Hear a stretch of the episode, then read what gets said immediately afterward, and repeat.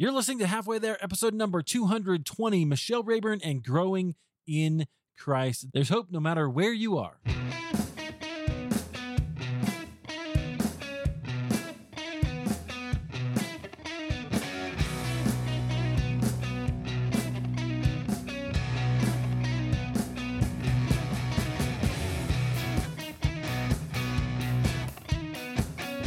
Hey, friends, welcome to Halfway There. This is the show where we have honest conversations with ordinary Christians about today's Christian experience. I'm your host, Eric Nevins. Thank you so much for being here. I am so excited that you are.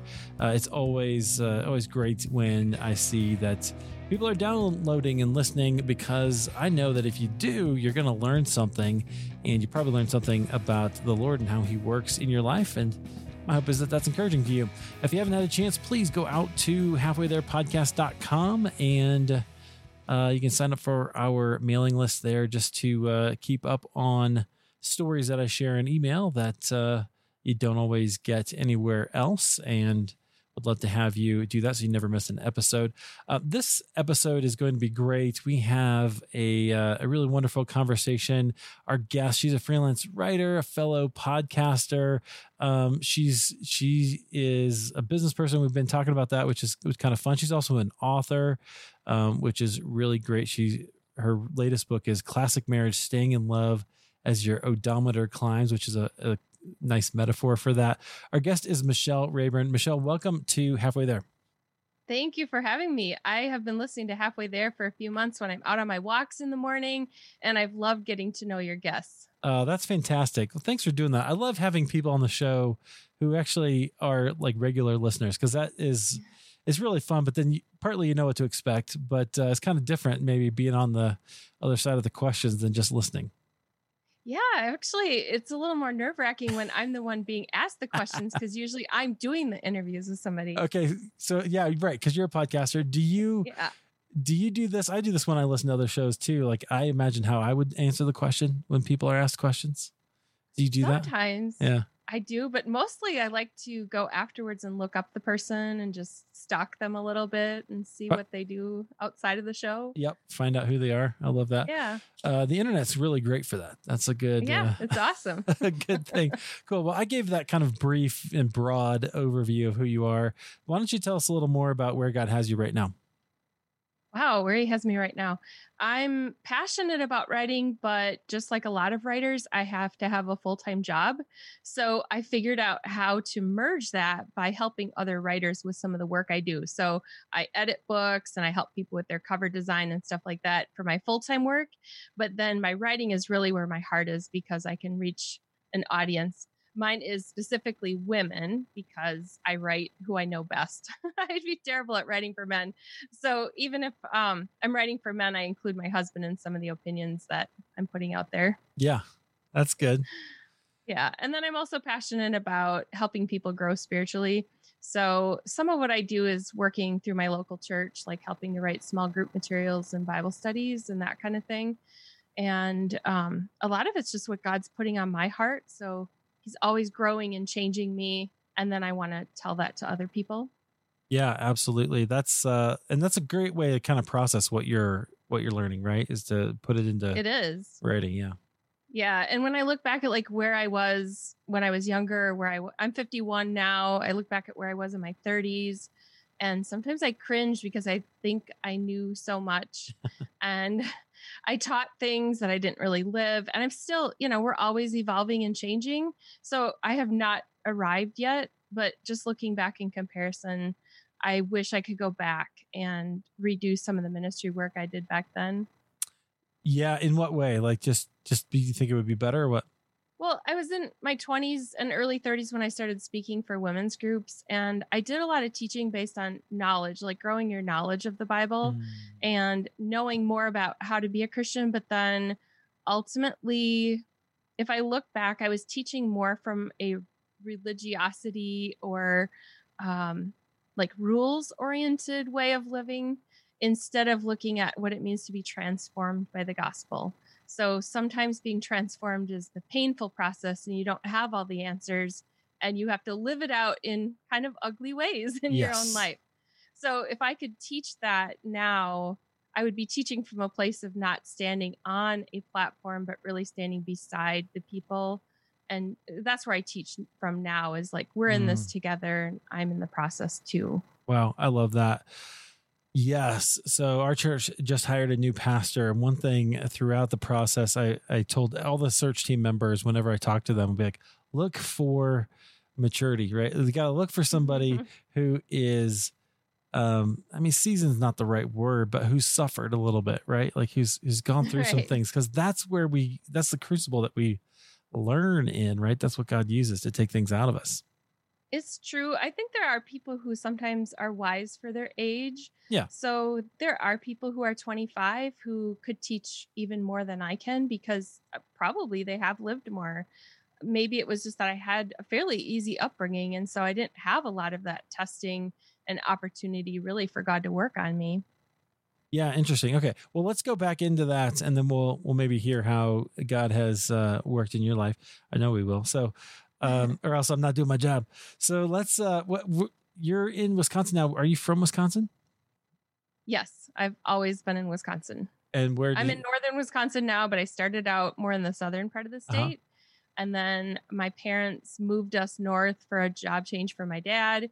And then 15 years ago, my husband and I moved farther north for a job change for my husband. Gotcha. And uh, what? So, what was your family like? What was the spiritual climate like there?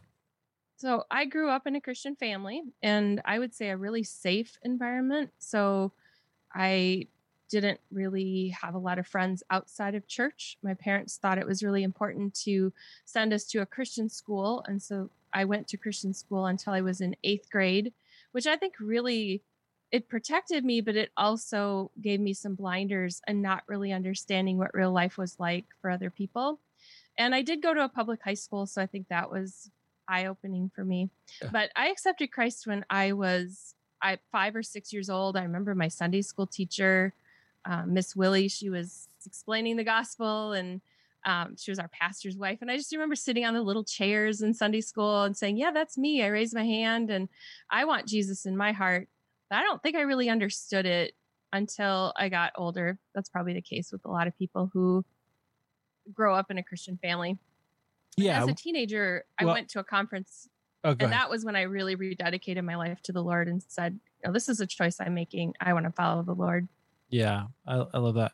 So I think you're right. It is, but I think children can make that decision, right? And I think Oh, I agree. you're, you're Yeah. never gonna. I don't know what age you will actually get all of it, right? When you when you first, I'm not sure you have to. I think you have to just know that you trust Jesus. Yeah, I think what we look for though sometimes is like that moment. Like we ask people, "When did you come to know the Lord?" And It's Yes. like, well, for me, it was a process. Yep. And so, yes, from the time I was a small child, I was involved in church. My parents were worship leaders, so from a young age, I was up front playing piano and singing and involved in that.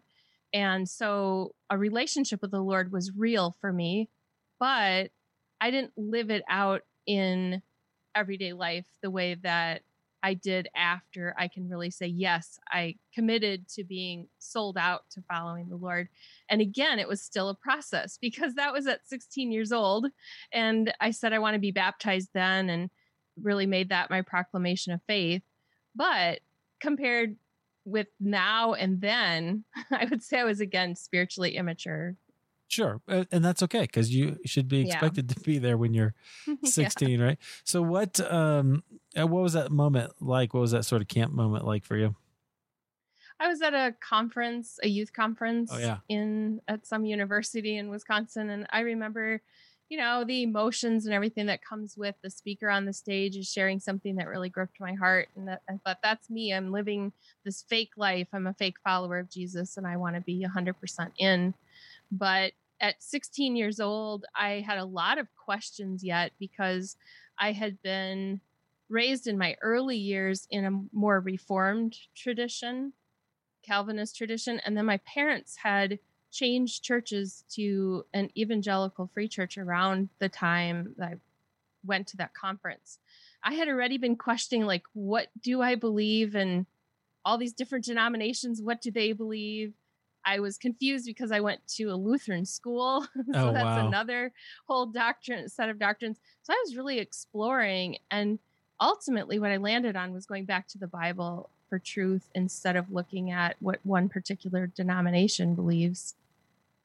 Yeah, that's always interesting. The the whole thing. I know that um you know, just just that yeah, I so I actually grew up in the Free Church. But okay. Uh so that was where kind of where we went, but it was pretty not reformed. And then um we got a reformed pastor. So then we were then we were reformed. Yeah. And, and that's typical of the evangelical free church because it isn't run by like a diocese or right. a synod or something like that. And so the direction is a little more congregational. I've now landed in a Wesleyan church and really feel like that's where I fit. But uh, I'd like to tell you a little bit about that journey of how we got there because oh, yeah. Six years ago, my husband had a sabbatical from his job, and I had been very involved in the church that we were part of at that time it was a Baptist church. So I've had quite an eclectic background. Yeah. And it was a good, solid Bible teaching church, but there wasn't a lot of spiritual growth happening outside of the four walls. There was a lot happening inside in Bible studies, but uh, my husband and I were both exploring this idea of like, what would it be like if God sent us to a place where it was a lot messier, where there were people who had gone through divorce or drug addiction or things that just seemed like almost we were in a sterilized version of Christianity where there weren't a lot of people who had been through a lot of struggles. And so God called us to a different place, and not because of a conflict that we were in, but just because we sensed that we would grow spiritually if He took us to a place where ministry didn't look quite as neat and tidy. Yeah which I think is where the growth happens, right? Yeah, it does. And so that's been really good for our marriage too, because we've served together as small group leaders and um, been on a, a team for helping people take next steps. And that's just been good for us to be part of that. Mm, I love that. Great. Even though it's, it's an interesting journey, right? From growing up in the sort of reformed tradition to a Wesleyan tradition is they're very different. they're very, very different. And I think I don't criticize any one denomination, but I do think sometimes we spend a lot of time debating on which one is theologically correct. And then outside of that, there's this whole world that doesn't really care at all what the difference is between them. They just need some hope and they need to know that like there's life outside of the mess that they're living in and so, you know, you see their eyes glaze over when someone talks about Calvinism or yeah. Arminianism. And it's like, yeah, that doesn't matter to them. They want to know Jesus. Right. Exactly. Wow. I spent a long time. Uh, it, so I spent a long time getting a theological education. So I was uh, steeped in that forever. It was, it was fun for a while and then it was not fun. But anyway, um, so okay, so you had this experience as a as a teenager, and you know, you, so then you were probably discipled there. Was there somebody who stands out to you, or was there what was that discipleship process like? For me, I really wasn't discipled until I got to college. Mm. So I went to I left for college at age 18. I got involved in Campus Crusade for Christ. And that was a really awesome experience for me as far as spiritual growth because I was on a state campus. I was at the University of Wisconsin and I went, you know, with this idea that I was going to go to get an education. I wasn't looking for an excuse to party. That was really never part of who I was. But I didn't know where in the world was I going to find Christian friends. My first day on campus, my RA came and knocked on my door and invited me to a picnic. And it was a Campus Crusade for Christ picnic.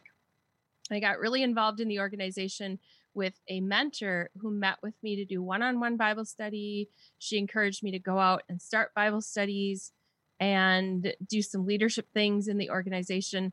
And we were going door to door, knocking on people's dorms yeah. and sharing this little booklet called The Four Spiritual Laws. I don't know if you're familiar with Classic. yeah. So we knock on the door and you open the book and you talk about how God has a wonderful plan for your life.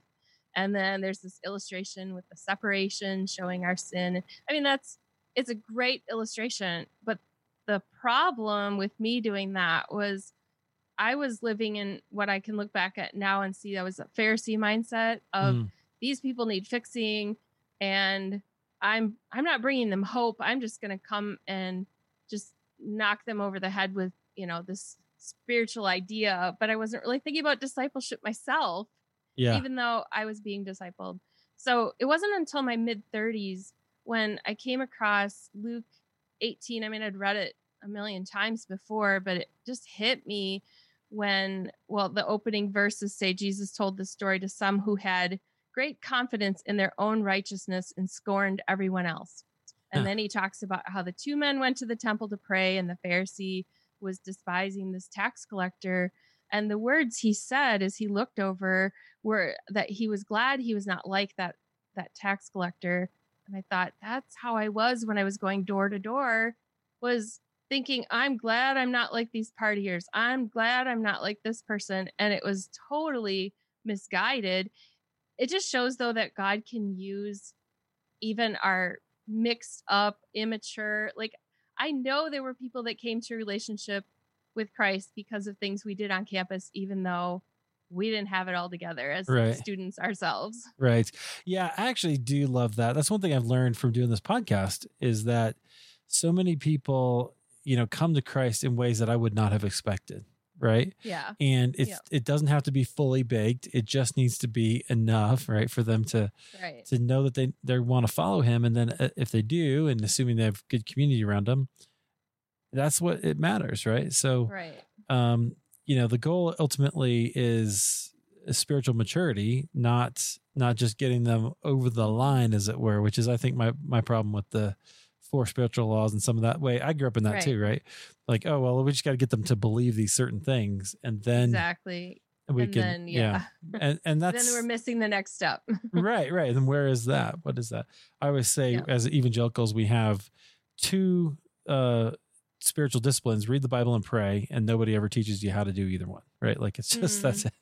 that's that's uh that's our plan for discipleship. But yeah. anyway, so okay, so you went. um so you were doing this in college, and and you were you had this really big moment. So miss, I know that's later, um, where you were reading, kind of realized that you were living in maybe had Mhm. had this pharisaical idea. Um, how'd that change you? How'd that shape you? What God do with that? It's changed the way I write and speak, especially, and it's also changed my heart for people. So I think about it not in terms of what you should do, but it's more of an us and a we and how God can change us. And the other thing is, like, I seek out relationships that I would have normally avoided. So I grew up in an environment where you you avoid people who might contaminate you for better, you know, like Yeah. contaminate me as a Christian. Instead, I am willing to go to lunch with somebody who uh, isn't necessarily on the same page spiritually. They might be on a far out place.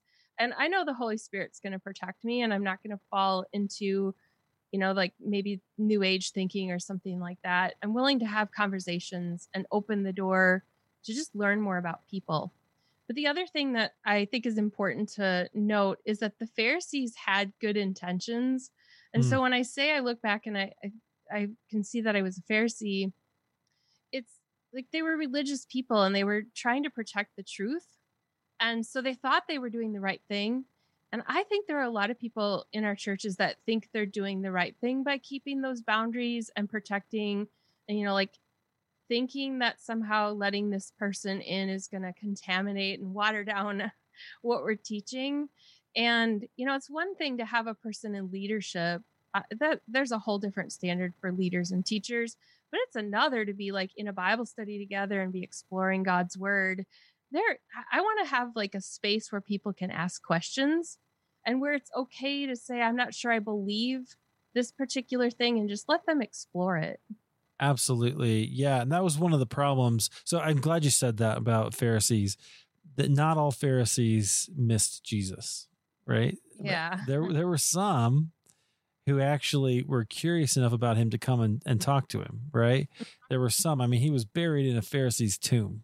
So Mhm. like they, they were out there and um and they did they did actually recognize him they may have been a few and far between but they actually were the ones who were concerned about god's heart they had read scripture and Mhm. said hey look uh god was pretty clear that if we break the covenant he will break us right like that was Yeah. basically that was, that was it so he broke us we broke the covenant how do we not break the covenant which is an appropriate response. It's the way that they burden people with it, right? That right. That also was troublesome. And Jesus actually says that at times. You know, you you convert people and you make them twice as bad as you are. He says.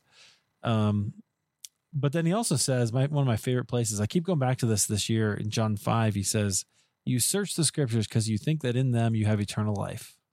Right, which is a little bit mind blowing as evangelical, right? I'm like, oh, well, I really? Uh, but they testify to me, and that's what he they're trying, and they missed. Wow, yeah, some of him. So, um, I love I love to reflect on that whole thing with the Pharisees. Like, yes, they they got it, but not quite, right? Yeah, and you know, it's like those attitudes can still come out in us at any time.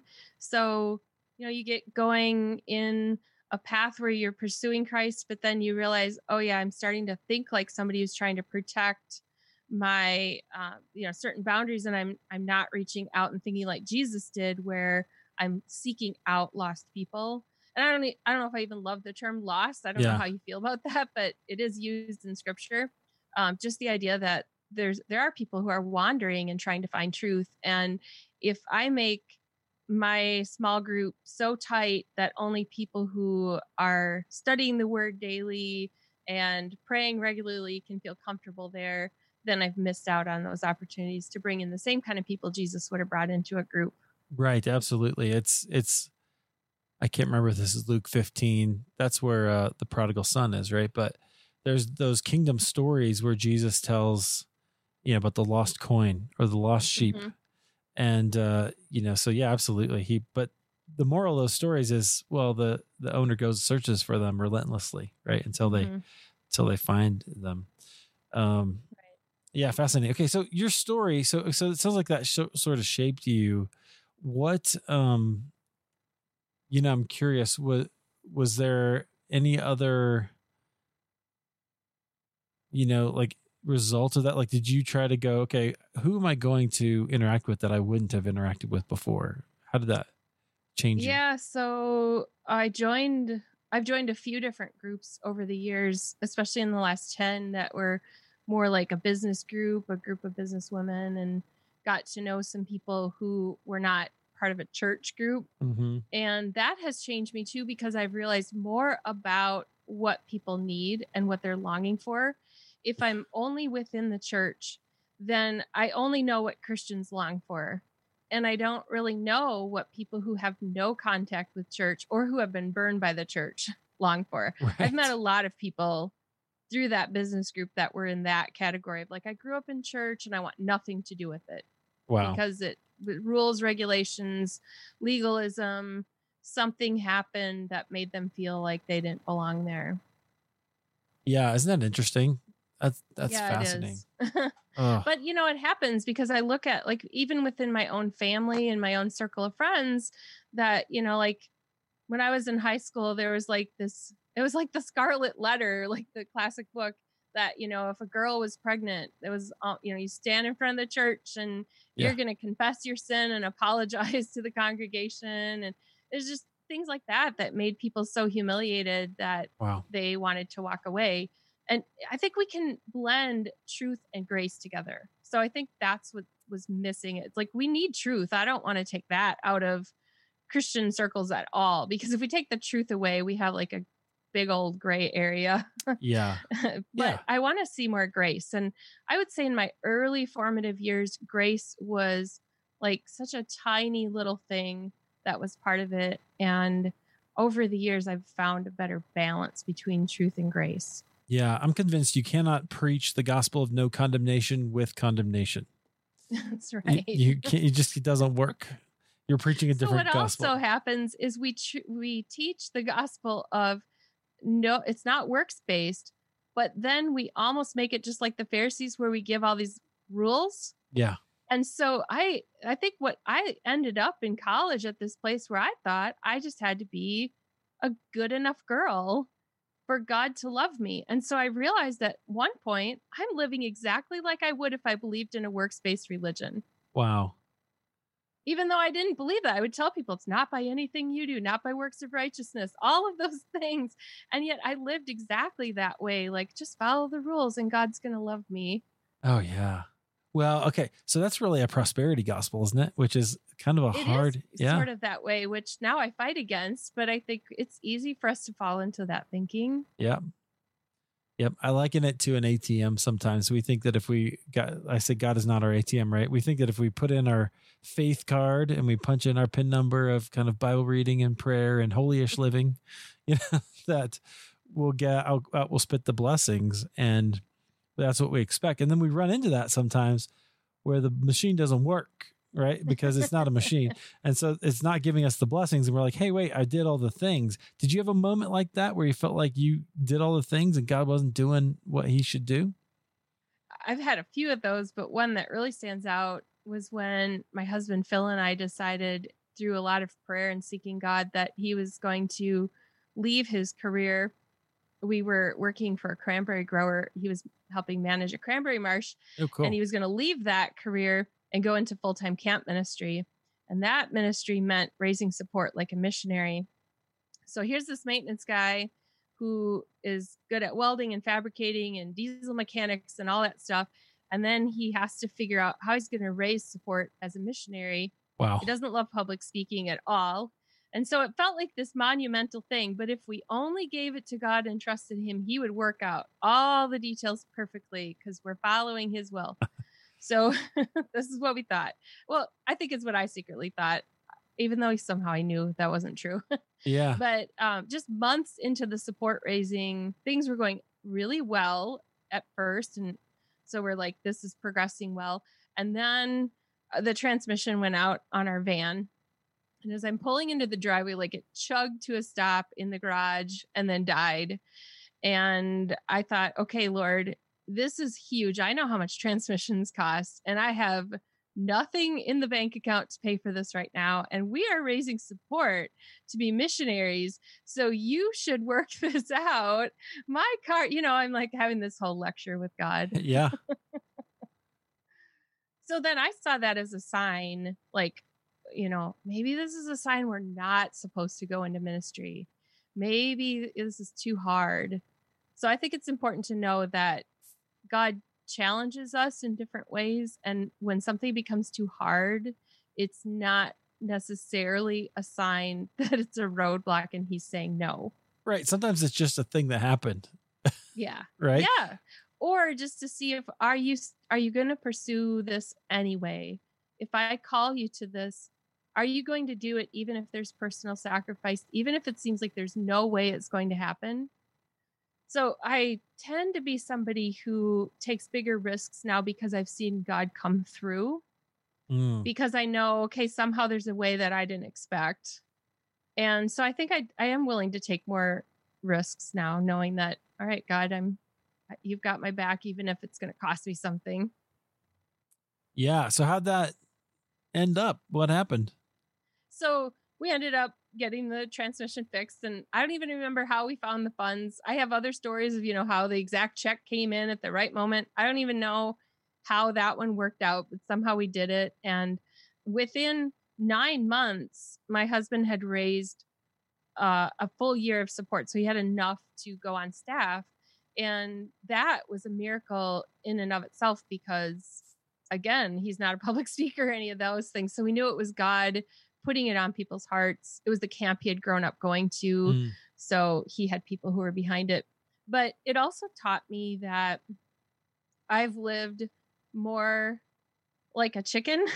and I got thinking about it one day. I do, I ponder weird things when I'm sitting outside. and I was thinking, like, why have I never seen a chicken fly over? Like, have you ever thought that? Like, no. I'm watching geese. So we lived in a national wildlife reserve. so we had swans and we had eagles and we had like sandhill cranes. And I was like, why have I never seen a chicken fly over? So I was curious about it. And I actually emailed a professor of poultry at Purdue because I wanted to know uh, why don't why don't chickens fly over? And he was really nice about explaining to me that they are bred for the dinner table really and so they're fattened up and they just are kept so comfortable because they're birds that are fed at home that they don't need to use the equipment even though they have wings they have all the same equipment that other birds have they just don't use it. So it made me realize that i live a lot of my christian life in that comfort zone of the chicken who's Wow. like so comfortable in the coop and just keep feeding me lord. I'm comfortable here just keep me protected i'll do anything you want me to do but not outside of this coop Right. and then I saw the verse, of course, that's in Isaiah about um, wings of eagles and running and not growing faint. And I realized that God calls us to be eagles with, you know, going long distance and being supported by by His design. And so, uh, I I just that was the analogy that came up in the whole process of us going into camp ministry of like I don't want to be a chicken, I want to be an eagle. Yeah, stepping out into something kind of new and and different. Yeah. fascinating. I love that. Wow, I'll never think of chickens the same. No, and there's probably a, a poultry professor at Purdue who's like this weird lady once emailed me and wanted to know why chickens don't fly around except in the coop. Right. Yeah, they'll kind of do a little bit, but they don't. uh Yeah. Yeah. Yeah. Yeah. Interesting. Wow, I love that. Okay, so uh, how'd you get into writing and kind of what you're doing today? So when I was in school, I always liked writing assignments. And so I would, you know, like if the teacher said you need to write a page, I'd write five because I just thought that would be cool. I'm sure the teacher was like, "Oh, good. Oh, good, Michelle." yeah looking back i'm like i wonder if my seventh grade teacher really wanted to read my 20 page uh, drama that i wrote of two girls playing tennis now that i think back on that. But i did always love writing. I never thought i would make a career out of it though because i don't know how it was when you were in high school. I, I graduated from high school in 1987 and at that time the career options I mean, the internet hadn't really come on the horizon yet. And so there was like a list of things that you could be. And there were some that paid and some that didn't. So a lot of the things I loved to do didn't pay any money. Yeah. So I went into nursing. oh, So- gotcha. so I became a registered nurse and then realized that even though you can be good at something, it's not necessarily fulfilling. So while I was a stay at home mom 20 years ago, I went to a writers conference for the first time and found my people. Like I was just exploring, thinking, I don't know, I don't think I ever want to write a book, maybe some articles, I don't know. And I went to a Christian writers conference at Wheaton College called Write to Publish. And that was where I went back like every year for 15 years or so Wow. and really discovered that God had something that didn't necessarily have to pay the bills. And eventually he found the way there, but just trusting him to know that he's given me something that I'm passionate about. So pursue it. And so that's how I got into writing. Yeah, that's pretty pretty amazing that you kind of you must have wanted to do it or else you wouldn't keep going back to the conference. Like you oh, there oh was yeah, I something wanted to there. do it. Like I spent it's a five day conference, and I spent most of the the fi- first those five days that first year crying. oh wow. It's a good thing I went with a, a roommate who had been there the year before, and she's a successful writer, and so she just encouraged me, and I was crying because it was like, I it was so confirming and affirming to have God show me that there's different things you can do with the desire to write. You can write devotionals or you can write Christian living. I'm not a fiction writer, but I have friends who are. And just knowing that um, God gives us different things to put on paper. And sometimes it's just journaling for family, and sometimes it's for publication. Yeah. Yeah, which is is good. Okay, so you started writing. Tell tell us a little more about kind of how you got to where you are now. So I started out writing mostly articles. And so I would meet editors at that conference and they would say, sure, send me the article. And then they'd look at it again. And so I had some of those published. And then, even though I said I never would write a book, I never say never, I had this idea for taking the blogging that I was doing and turning it into a book. So I was blogging about trash to treasure decorating. And I started to see how it was a metaphor for life in that God takes our trash our difficult experiences and turns it into something for his glory. So I started to think about life being like Uh, repurposed, upcycled. And so I started to tie those themes into some of the decorating things I was showing, like garage sale finds that I'd turn into something. And that was when the book idea came, where I thought, well, I could write some chapters and each one could have a little tie in to that idea of God repurposing difficulty in our lives. So it's a Christian living book. And that was the first one that I did. And it's called The Repurposed and Upcycled Life When God Turns Trash to Treasure. I love that, which is a really great. I mean, he does that all the time, right? I mean, you can see that. Right. I mean, I mean, look at Paul. Look at or you know anybody. You can look through mm-hmm. their through Paul's their life. one of my favorite stories actually because he's the classic and because he's a Pharisee. So yeah. I can really relate to that whole idea of like God gripping him and giving him a new direction and something that, you know, Paul started out with something intended for evil. And again probably it was he was a religious zealot. He was pursuing it with his whole heart thinking he was doing the right thing. And then god gripped him and said nope that's not it. And he turned him around. Yeah. And so I, I love the idea that you know paul still had flaws. He talks about things that he struggled with. And that's the whole idea for me of a repurposed life is that there still are flaws we still have scars. It's not like it's perfect and we don't look at every situation and try to find the reason for it. That isn't the idea of it. It's really more like what's god going to do through this that's beautiful?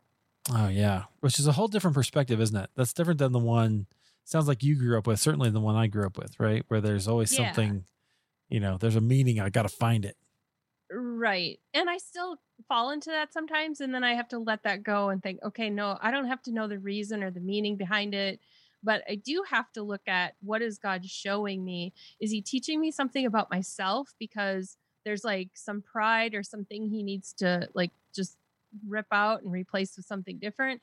Or is he teaching me by opening my eyes to see somebody else? So, one of the biggest things for me that's changed in the last 20 years, after really seeing how much like a Pharisee I, my mindset was, is being able to see other people's pain and being able to look at other people and feel empathy and true compassion for them and not like that feeling of disgust or you know like stay away from me so i think that's the biggest transformation in my own heart yeah have you ever felt like god was far away or or like gone through a spiritual desert of any kind hmm. i think i have had some it's been a while now, but I think if I could look back at the years that I was struggling with, um, do I go back to my career as a registered nurse? Do I continue as a stay at home mom? We were living out in a remote area on this cranberry marsh, and so I was far from other people. And I remember not only being far from other people, but thinking, God, are you still there? You know, are you, yeah, do you have a plan? And that was when I was exploring writing too. So it was about the time that I went to the first writers conference, which probably explains why I cried through the whole conference because it felt like God showed up and said, "This is the path I've had for you." Wow. Yeah, that's really powerful. I'm really curious about the cranberry marsh because I've never is that in Wisconsin? Yeah, it was in the center of the state. Wow, I didn't know they grew so we were there. not too far from Tomah, Wisconsin, and Warrens is where the big cranberry festival is every year. I had no idea. I lived seven years yeah. in in like the northern suburbs of Chicago, and I think I said this to, to you last time, but Wisconsin is really Illinois' playground, so we, we, would go up there and play around. But um, yeah, yeah Wisconsin has more cranberries. Well, I don't know where it's at now, but over the years, it's often been the number one cranberry producer in the nation. I had no idea. That's amazing. Yeah. Wow. So all that lowland marsh in the middle of the state, and then up north, there's some of that too, where uh, it needs to have a really a big seasonal change, hot growing weather and cool fall, oh. and that's what makes them turn red. Oh, so that's why like the so up north is good. Mm-hmm. Yep. I had no idea. Well, that's fascinating. Yeah, so you learned so something. I used to put on waders at harvest season and go out and pull the irrigation pipes out and throw them up on the banks so that my husband could drive by in his heated beater machine uh-huh. while I was out in the ice. In my waders. No, it's not really, it's not that pathetic, but it was like one month of the year I did it to earn Christmas shopping money. there you go. And you go out and you pull pull it out, and then he. Yep. He is, I oh. pull the irrigation lines out. Yep. And they they harvest it, huh? Yep. Fascinating. Well, see, that's by itself. I think is kind of interesting. I didn't. I had no idea how that works. So. Yeah, the whole process of growing them is interesting too. Yeah, different kind of plant, I guess. Hmm. hmm Really cool. Yeah. Okay. Well, so I'm also really interested in your newest book, Classic Marriage: Staying in Love as Your Odometer Climbs, which I I think is really a clever way to to go about that. Um, Thank you. You kind of play on that uh, that uh, picture of the old truck there on the on the cover. yeah, the Cru- classic. yeah, cru- cruise around in the front seat of our 30 year marriage. I love that. What uh, what what have you learned? Like, what what some things that you've learned and, and sharing there? Um, my husband and I worked on the book together. He's not a writer, but I felt like I couldn't write a marriage book without his involvement. So we've been married over 30 years. So what I did was write the chapters and then I read each one of them to him. We had a lot of date nights that way. And then I'd read and then write down his comments about the chapters. So scattered throughout the book are speech balloons, and those contain his Oh, cool. sometimes snarky, fun comments about each of the stories that I tell in the book. So we talk about the journey God has taken us on from being high school sweethearts and getting married when I was 20, and then um, just walking through some of the things we've been through. I couldn't really have written the book five years ago, even though I started writing it five years ago and couldn't figure out why I couldn't finish the book. And I realized that God still had a couple of significant things to work on in our communication and just being open about things. And so, um, the biggest takeaway from the book is how communicating is what keeps us strong and together. And that over the years, even couples married 20 years, 30 years more, there's still things that you can learn about how to communicate better and how to be stronger in your marriage. So we give some tools at the end of each chapter for a couple to take out on a date night and sit down and, and discuss. Oh, very cool. Uh, yeah, that's totally true. I think, you know, so we're we're like you. We actually both got we are me and my wife are high school sweethearts. We got married at, at twenty, you know, and uh, we always look at that and we sometimes go, I don't, was that a good idea? you know, like we were so immature and so We were, yeah. not ready for that, but having no idea. And now I have a daughter who's 18. I'm like, no, she's not getting married. yeah, I know. It was weird. Like, um, well, we have two sons and they're both married now. One of them sort of lived out our story by marrying a girl he met at our church and they were the same age as we were when they got married and they just had their first baby 2 weeks ago, so now I'm a grandma. So that's fun. Yeah. But, you know, watching them and we're thinking, yeah, that was us. I think it helps us to love and support them better Yeah. just knowing you know okay yeah we went through that too and and we weren't we learned how to handle this in mature ways and um, i learned how to use my inside voice more right. So we talk about that in the book too. We talk about how sometimes we have unhealthy reactions. We talk about how we assume things about what the other person is thinking and how that can lead to years of some distancing between us until on one of them it was a misunderstanding about a gift my husband gave me for my birthday.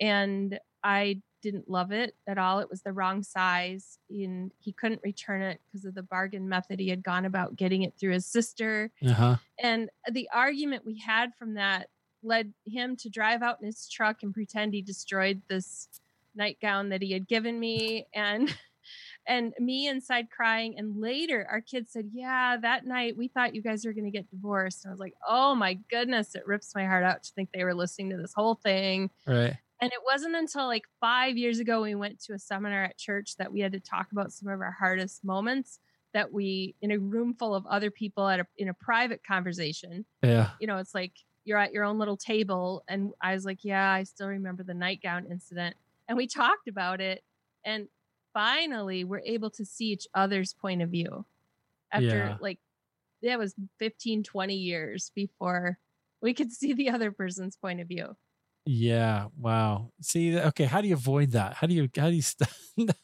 not go So, through so long? We wish that we had talked about it, you know, back then. But the problem was we didn't have tools and resources on how to think about the other person and to talk it out. So actually what would have probably helped us was to have a counselor or a mentor involved in our life back then and we just had all this growing up in the church shame like if you're going to go see a counselor it must mean you're like on the verge of divorce right. and I look at him like, no, I think every counselor should have an annual checkup, or every uh, marriage should have an annual checkup with a counselor, just like you do with your doctor. Let's just go in and chat about some things. Wow. That's such a great, that's great advice, man.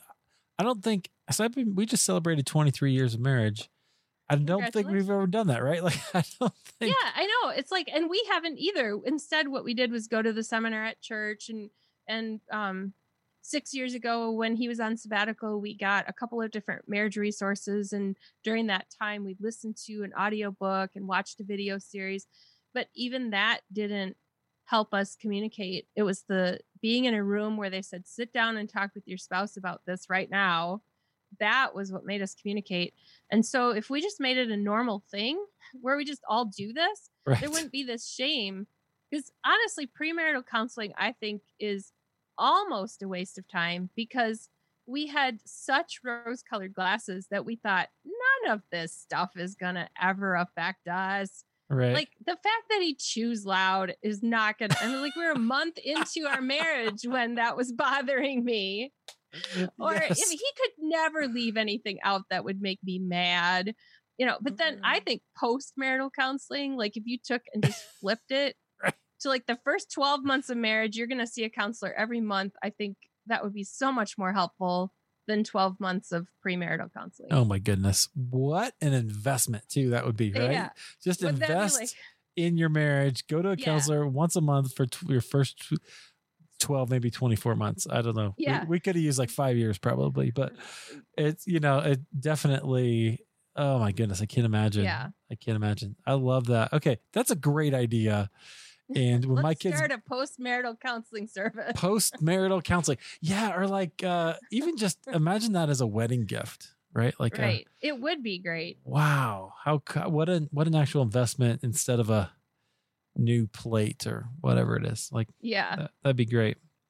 Wow, okay. And I think we can all do that in our everyday life. Like if you're in a small group at church or you run into people in, you know, different places in different circles, why not invest in a couple, like have them to dinner and actually ask, is there anything we as an older, because I talk in the book about older married couples, we talk about young marrieds, but like where's the old marrieds? yeah, You know, right. like what if the old marrieds invested by just saying, what can we do that would help love and support you as somebody who's been married half the time we have?